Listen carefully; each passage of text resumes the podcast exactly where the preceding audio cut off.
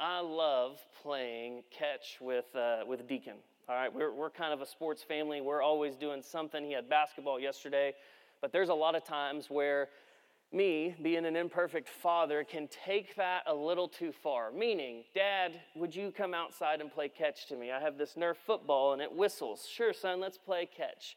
All right, five, ten, ten minutes pass. We're just throwing the ball, being goofy, doing trick shots.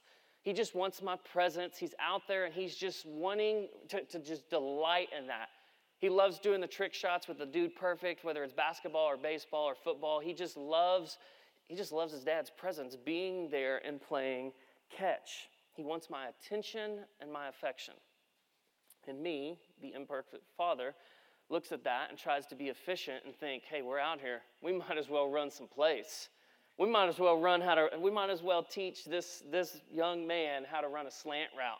We might as well teach him how to run those curl routes or a post route or how to play good defense. And so what happens is, is a good, fun, loving time of 10 or 15 minutes starts into, we're here, we're gonna be efficient. All right, we're gonna we're gonna run these routes. And so I'm like, Deacon, I want you to spread out. I'm gonna say set hut. And when I matter of fact, I'm not even gonna say hut. I want you to get used to this. When you see the ball go, you that's when you go. Like teaching them He's seven, eight years old. I'm teaching him all of these things that I didn't even learn until I was in high school. And I'm sitting here teaching him how to run these routes and do it the right way. No, Deacon, and I'm not harsh on him. I'm just trying to think hey, if we're out here and we're spending this time, we might as well make the most of it. And you know what's interesting as I look back at those times? Making the most of it for him is just presence with dad. He could care less how to run a curl route. He could care less what cover three looks like. He could care less that he false started. And I, I said, no, no, no, back on the line. We, you got to watch for the ball. He could care less. He just wants dad's presence. He just wants to play catch. He just wants me to be with him. Just my presence. So many times I, I rush to trying to be more efficient and trying to be uh, just, just in that moment and teaching. And that's kind of how I am with, with the Father. The Father just wants our attention. The Father, God the Father, just wants your attention more than what you can do for Him. Hear that. More than what you can do and offer for Him, He just wants you. He just wants your presence to sit with him, to, to curl up in his lap, to be with him, to spend time with him. The Father is just wanting your affection this morning. So, if I could, as we dig into God's Word, it's a lot of text, it's a lot of things, a lot of things are going to be happening. We're going to be looking at what it means to, to walk in our spiritual gifts. All of that is having to do, uh, it speaks into what it means to do for God. A lot of doing, but first, can we just play catch? This morning? Can we just be in the presence of our Father this morning? That's what He wants from us, more than what you can do and offer Him. He just wants you to breathe in His goodness. Be with Him this morning. Let's just be with Him. So, as we look at our text this morning, chapter 4 of Ephesians, starting in verse 7, let's just play some catch. Deal? There's a lot going to be happening uh, we're not supposed to be making deals at church, but thank you for replying. Uh, Ephesians chapter 4, verse 7. Look with me this morning. Now, grace was given to each one of us according to the measure of Christ's gift. For it says, when he ascended on high, he took the captives captive. He gave gifts to people. But what does he ascended mean except that he also descended to the lower parts of the earth. The one who descended is also the one who ascended far above all the heavens to fill all things. If you take notes this morning, the first thing I want you to see is that the Father gave Himself. There's a lot happening in this first few verses, but I don't want you to miss that the Father actually gave us Himself. So go back with me, if you think back to uh, the first few verses that Paul has in this letter. In chapter 1, he begins this prayer of praise immediately with this Ephesians 1 3. Blessed is the God and Father of our Lord Jesus Christ, who's blessed us with every spiritual blessing in the heavens. How? In Christ. Family, that means this every good gift we receive is from the Father in heaven, the Father of our Lord Jesus Christ. That means every gift that we receive isn't because of anything that we've done, it's because the Son who is freely given, and now we, as Christian brother and sister, have been united in him. This, this theme for Paul just continues all the way out through really all of his letters. Every good gift we receive is made manifest in us through the work of the Holy Spirit. So, the Father, the Son, and the Holy Spirit, the one who seals us and applies the gospel to our hearts, the one who guarantees our inheritance as he continues on in chapter 1. Family, the greatest gift that we could ever receive is that we get God and we get all of Him. He's not stingy. We get every last ounce of Him and all of His victory. When you are united in Him, you have access to every spiritual blessing, and that family is worthy of our worship. We got to start there. That is enough, and it is worthy of our worship. And in our text this morning, Paul takes them back to that foundational truth that he started with. And he says, Now grace was given to each one of you, of us, according to the measure of whose gift? Christ's gift. That's where we got to start also. Before we get into any of the gifts that he's graciously given to any of you, to any of us, we start with the ultimate gift giver, the Trinitarian God, the Father, the Son, and the Holy Spirit. Look at what the ultimate gift giver gives us. Verse 8 For it says, When he ascended on high, he took the captives captive and he gave gifts to people. Now, now, Paul, I don't have time to go back to this, but he's referencing Psalm 68 here. Psalm 68 is, is a, a prayer of praise from David of the majesty of who God is in the vict- victory that he brings. He's echoing this. He says, when he ascended on high, he took the captives captive and he gave gifts to people. In his victory, the gifts didn't go to him. You are the gift.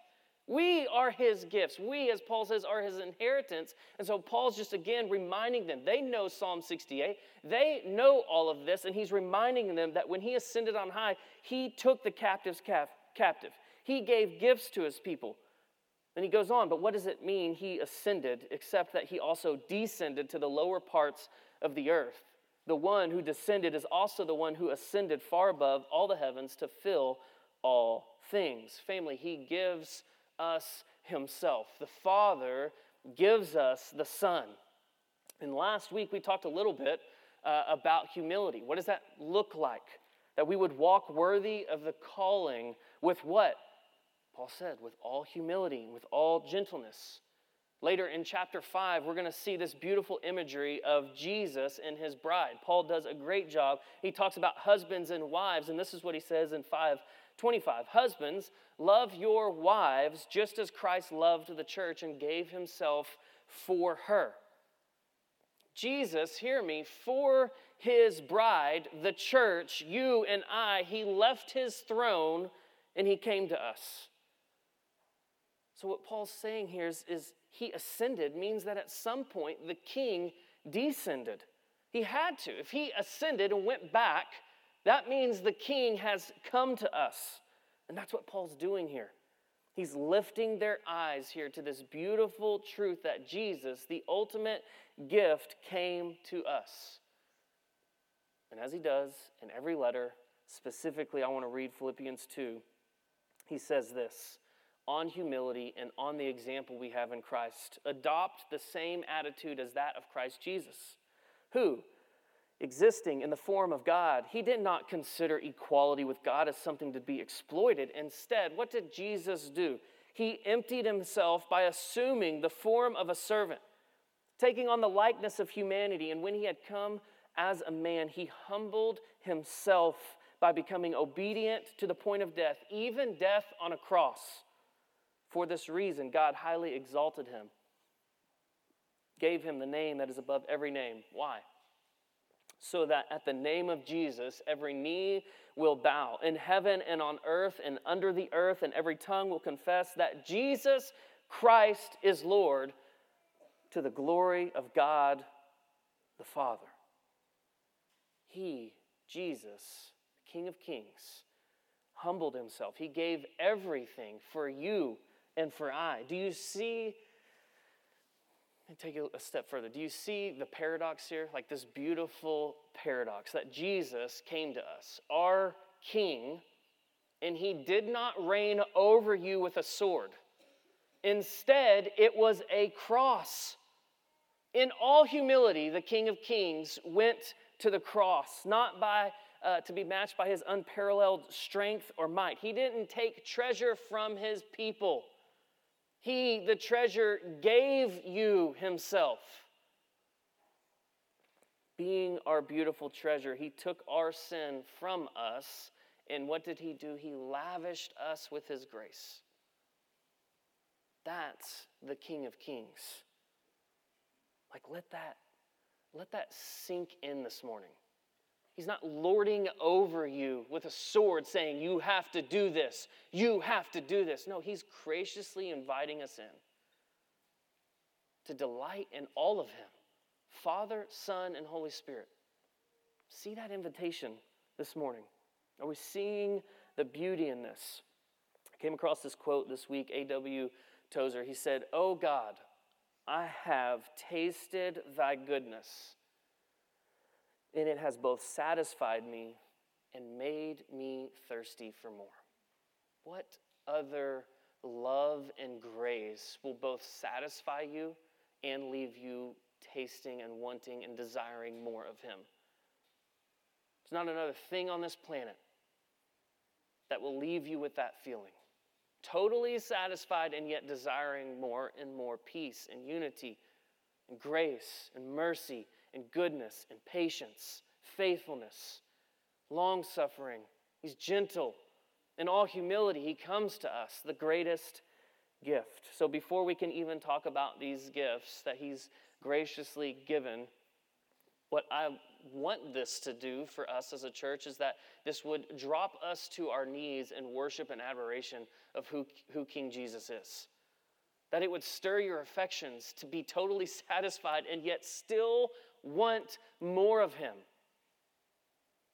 I said it a second ago. Like, we didn't plant this church to just be another Sunday service where we all just show up and we all just fake it till we make it. And man, we're good. Everything's good. Lord bless you. And then we go out and we just live an empty, just selfish life where it's just all about us. And He says, no, no, no. Start with me. Rest in me, delight in me. There's no other response to King Jesus than to worship him. Now, with that, because I know not everybody thinks about that um, exactly, but how you think and view God will shape who you become. Let me read that one more time. How you think and view God will shape who you become. If he's Lord over you and demanding things, guess what? You're probably going to lord over your children and demand righteousness from them. If he's always angry at you, that's what you think, then guess what? You're always going to be angry. But if he's humbled himself and he's gentle, and he's loving and he's kind and compassionate, then you brother and sister can be that as well. And as Paul writes to the Christian Jews and to Christian Gentiles, he wants them to grow in delighting in Jesus first. He's more interested in making sure we see that the gift giver and the gift, eh, who that is, of King Jesus, before we worry about any action that we do for God. So just, again, the Father delights in you. He loves you and is pursuing me, pursuing you. May we as a family grow in our joy and delight. Humble before, joyful in, our rallying cry for this year. May we grow in that. He's the beautiful gift that the Father gives us. The grace we receive from Jesus is always, though, to be shared with others. So as we delight in Him, as we start there and you, you grow in delighting, that love and that adoration, it begins to overflow into how you live. Begins to be what you talk about. It begins to be how you live your life, what you do. The more you delight in Him, the more the Spirit will reveal to you how to walk, as Paul says, and how to grow, as he says this week, to look more and more like Jesus. So look with me in verse 11. And He Himself gave some to be apostles, some prophets, some evangelists, some pastors and teachers. Why? To equip the saints for the work of ministry, to build up the body of Christ. Y'all, God is the giver of good gifts. Not only does He give us Himself that we are to delight in, but He also is the giver of good gifts. The Father gives us the Son.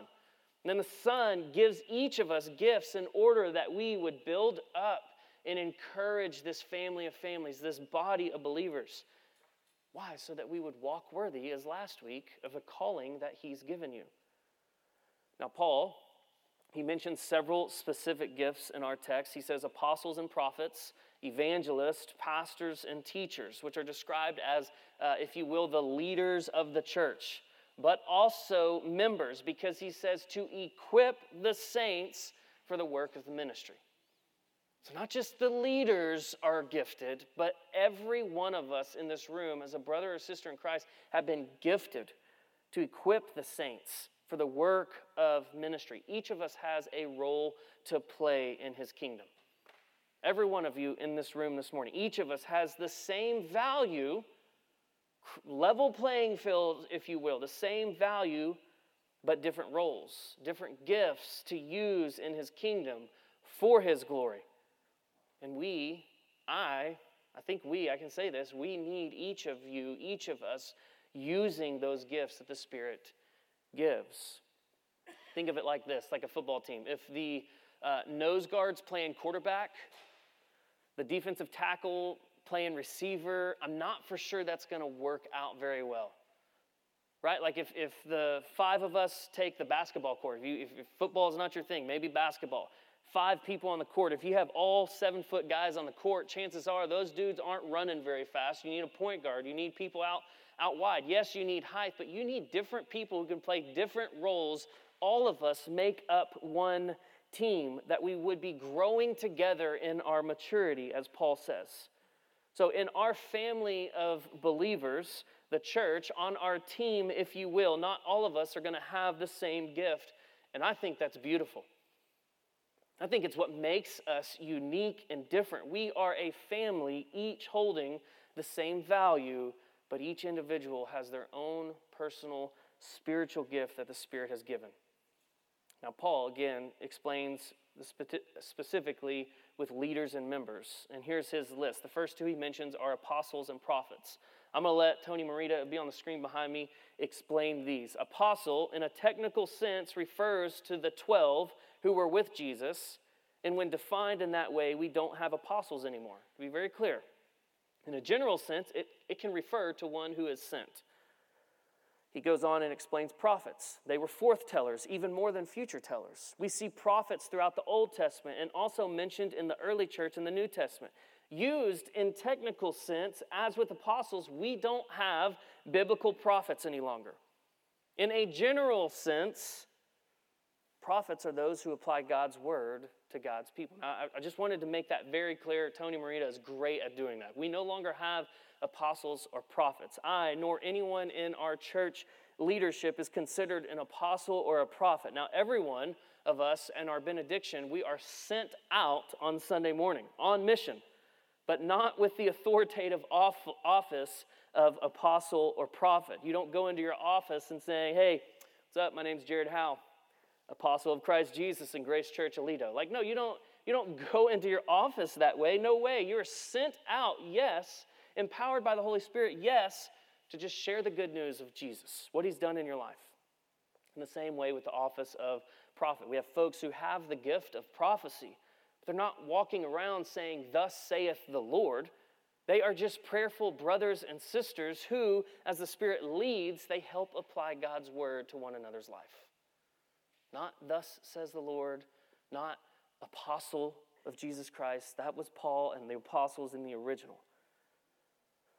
Then, so to just be very clear apostles, prophets. Then he says, he mentions evangelists. Those defined are those gifted in proclaiming the gospel, the good news. Now, hear me on this. Every one of us is called and commanded, if you look at Scripture, to do this, to evangelize, to herald, to shout from the rooftops the good news of Jesus Christ, boldly proclaiming. That's why one of our distinctives is that we bold evangelism. Like we want people to know what sets us apart, and it is Christ Jesus, and we're going to boldly proclaim that. But some of us are uniquely gifted in that. Some of you can sit there at a lunch table at a diner and get to know your waitress, and before long, you are asking, uh, the Spirit's leading you to ask the right questions, and you're having great conversations, and before long, this this gal sees her need for Jesus because you have that gift of evangelism. Maybe even unintentionally. You're just having a conversation, you ask the right questions, and you're, you're just getting to know this person, you're present with them, and you're pointing them to Jesus. You are uniquely gifted as an evangelist. We also are all family called and empowered by the Holy Spirit to share that good news. So I don't know. I know we have several evangelists in here who are great and gifted in that. The next Paul mentions is pastor and teacher. In the scriptures, the word Paul uses for the office of pastor is the same throughout as elder, shepherd, overseer, bishop. The Spirit gives gifts for some to be pastors and teachers. Why? Hear me. He explains it very clear.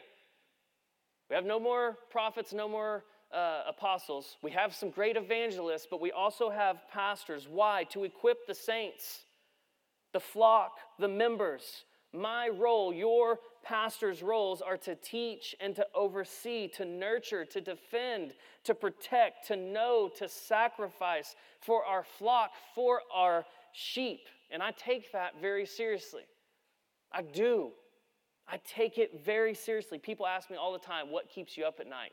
You do in a very loving and good way. You keep me up at night. And I love that. I care for you. I want to walk alongside you. I want to, to know how to help and know how to point you back to Jesus. That's my role. That is my calling that I feel led to walk along, to under shepherd, to care for. Just this week, I had a, a brother call me, a friend um, his family's going through some, some rough things right now, and he just reached out and like three different times he apologized. I'm sorry for this. I'm sorry I had to call you. I, I didn't really want to call you. I, I didn't want to bother you. This is it. This is my life, and I love it. I want to walk alongside you. Like, this is my joy. This is my love. Not so I can be your hero. Hear me so that I can point you to the hero. So that I can take time and point you to the one who can save and redeem and heal and equip you. I love each and every one of you. But even in that, I'm not the chief shepherd, not the chief shepherd of this church. I say every week that I'm one of your pastors, and here's why Jesus is our chief shepherd.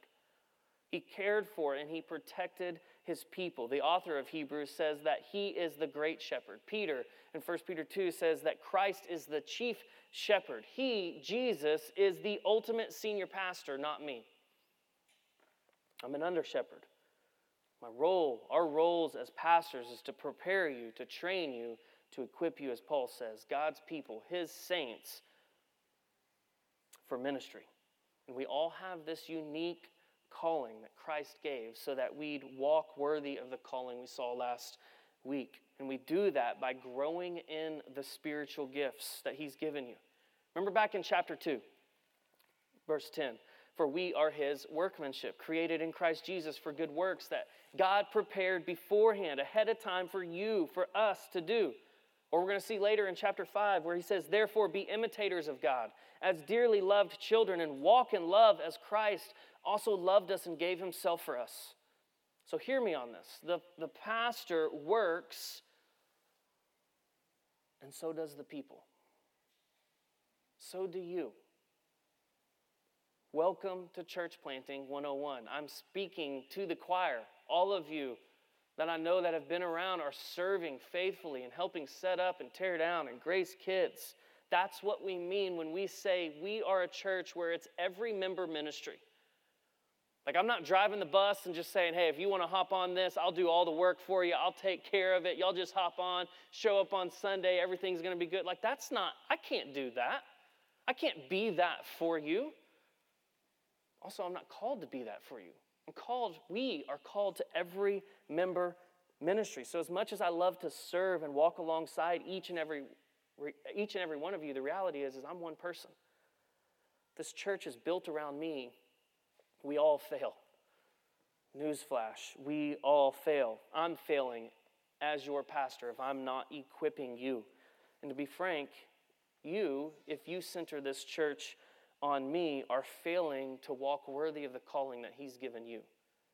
There's people that I'll never be able to reach in Aledo, in Weatherford, Hudson Oaks. There's people in your work office that you could mention, hey, you know, Matt Weaver, he's preaching on Sunday, and they'd be like, who? Who are you talking about?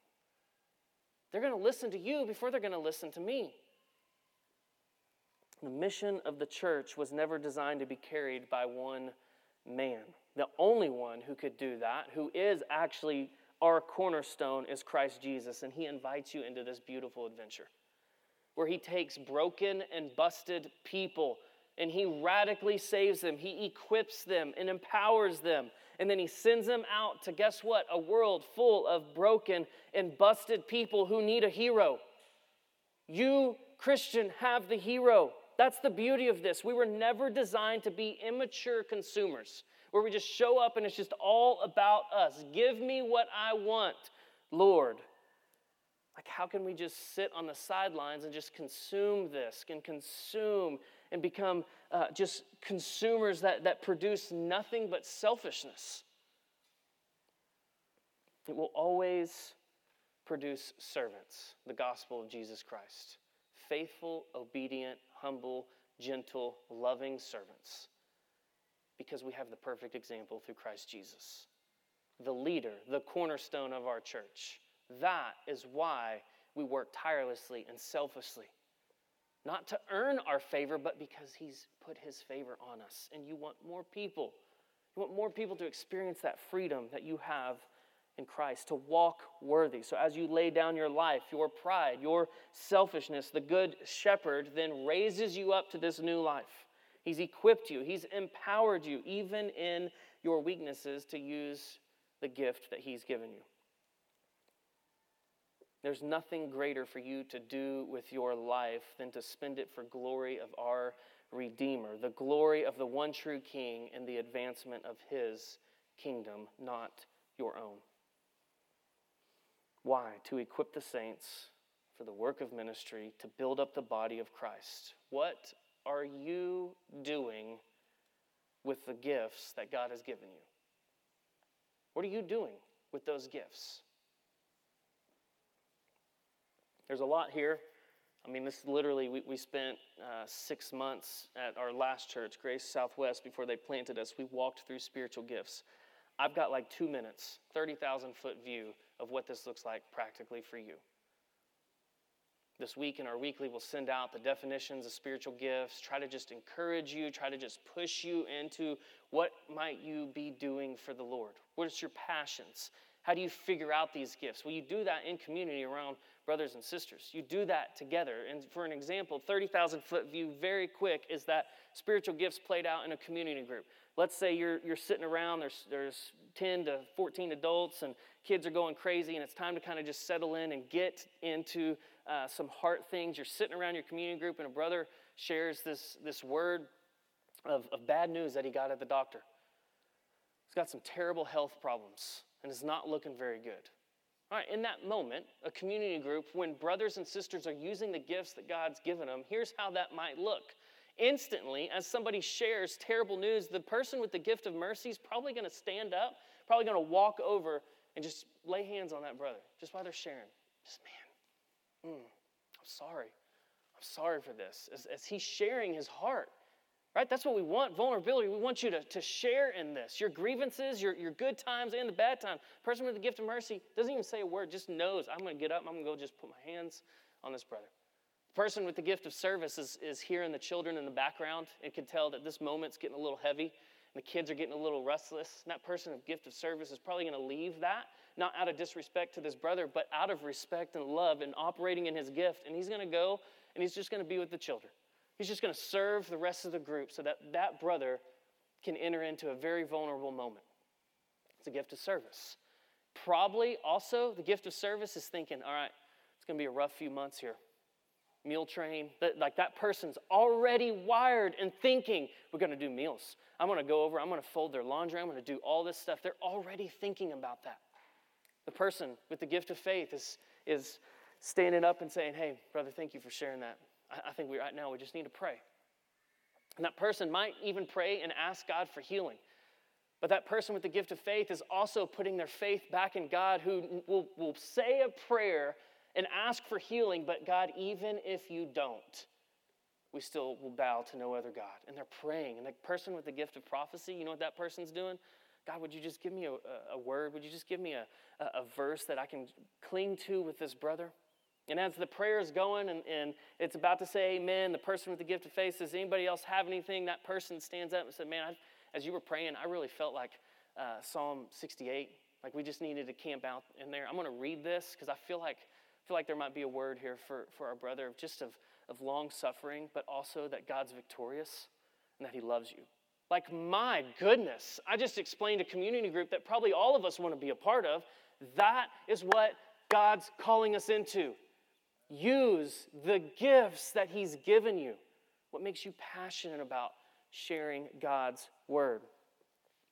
And I could go on and on, but all of that is working together to build up the body of Christ. Christ is the giver. We model that, and we in turn are able to be generous givers with the gift that, and the resources that we've received.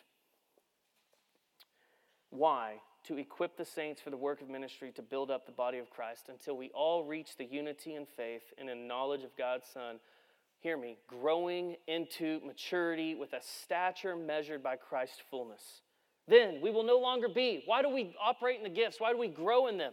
So that we're no longer tossed by waves, as Paul says, and blown around by every wind of teaching, by human cunning with cleverness and the techniques of deceit. But speaking the truth in love, let us grow in every way into Him who is the head, Christ, from the whole body, fitted together by every supporting ligament. You matter. Hear me. You matter. You have a gift that you can use. You matter. Promotes the growth of the body for building itself up in love by the proper working of each individual by the proper working of each individual part. In, in closing, I'm going to step away and trust the Spirit here. In closing, that we would grow to look more like Christ the fullness of Christ.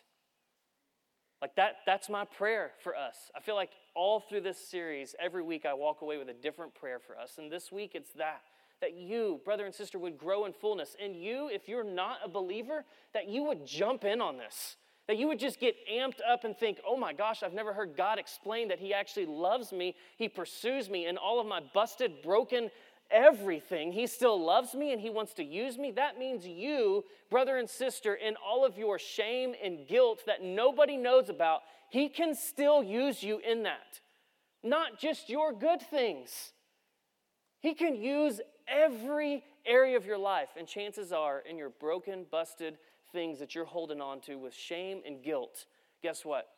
He probably wants to use that to help somebody else be surrendered from the busted shame and guilt that they're walking through. And if you have Jesus, then you owe it to that brother or sister to say, hey, I was there. In the lowest of lows, I've been there.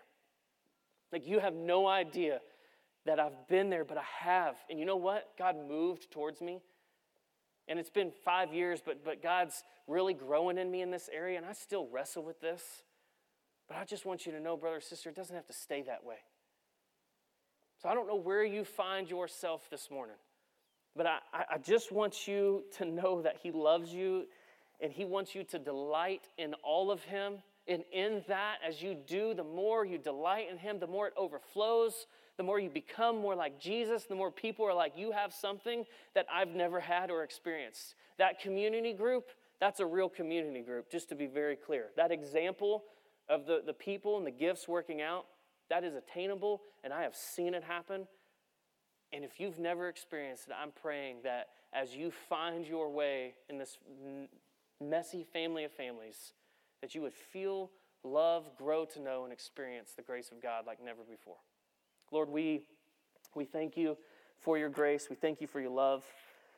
This morning, I, pray that you would um, stir in our hearts as we delight in you, that we are able to see the gifts that you give us, not for our own good, like to, to hoard and, and not use, but for your glory and ultimately our good.